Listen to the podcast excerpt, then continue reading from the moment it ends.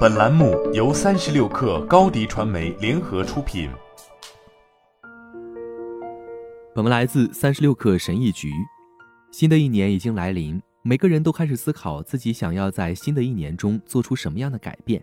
虽然制定新年计划看起来是积极实现这些改变的一步，但他们实际上会给你施加不必要的压力，迫使你去制定并坚持下去。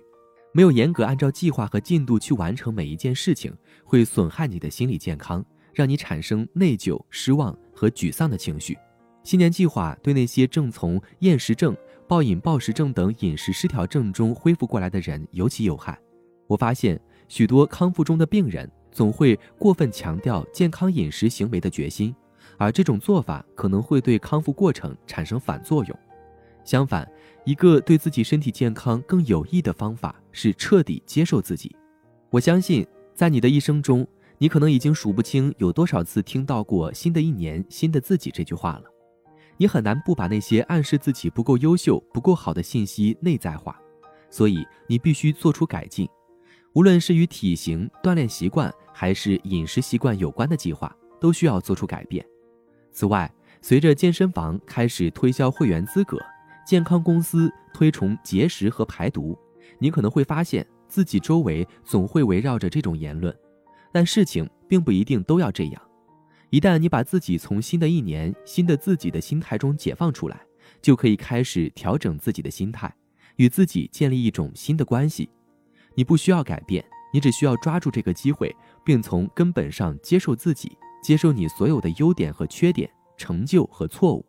激进接受是辩证行为疗法的一个重要组成部分，它包括接受我们自己内心和所处的现实，甚至是痛苦的感觉和经历。在饮食失调恢复的情况下，个体去接受他们自己的身体以及对身体形象、饮食等相关的感觉。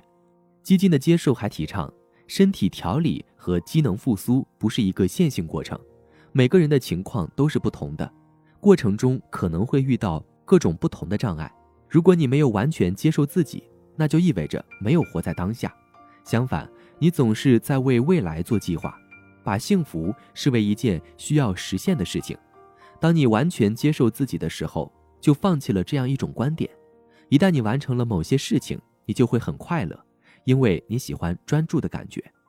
以下是一些在新的一年里学会彻底接受自己的小建议：一、练习自我同情，这意味着。你会怀着同情、善良和宽恕的心情接受自己犯的错误，或者能够接受自己再次出现饮食失调的状态。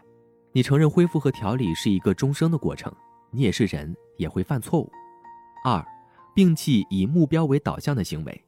新年决心会给你带来不必要的压力，迫使你做出改变，追求完美。相反，把正念和喜悦灌输到你做的每一件事上，参与能给你带来快乐的运动。听从身体的提示，直觉的吃东西，对美味的饭菜心存感激。三，认清什么是你能控制的，什么是你不能控制的，摒弃那些超出你控制范围的事情，把注意力集中在你能控制的事情上，比如你如何应对压力源、负面情绪或病情再次复发。四，练习写日记，写日记是一种很好的方式来反映你的经历、情绪和行为。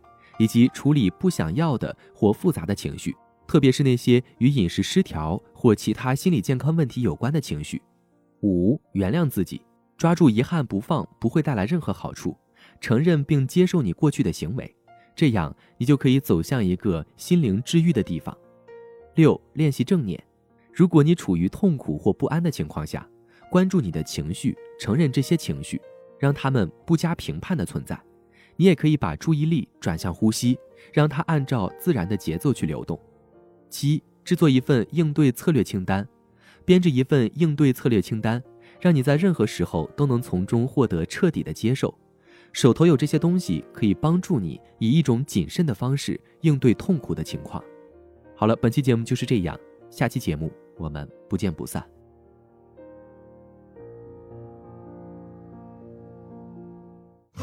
品牌蓝 V 想涨粉就找高迪传媒，微信搜索高迪传媒，开启链接吧。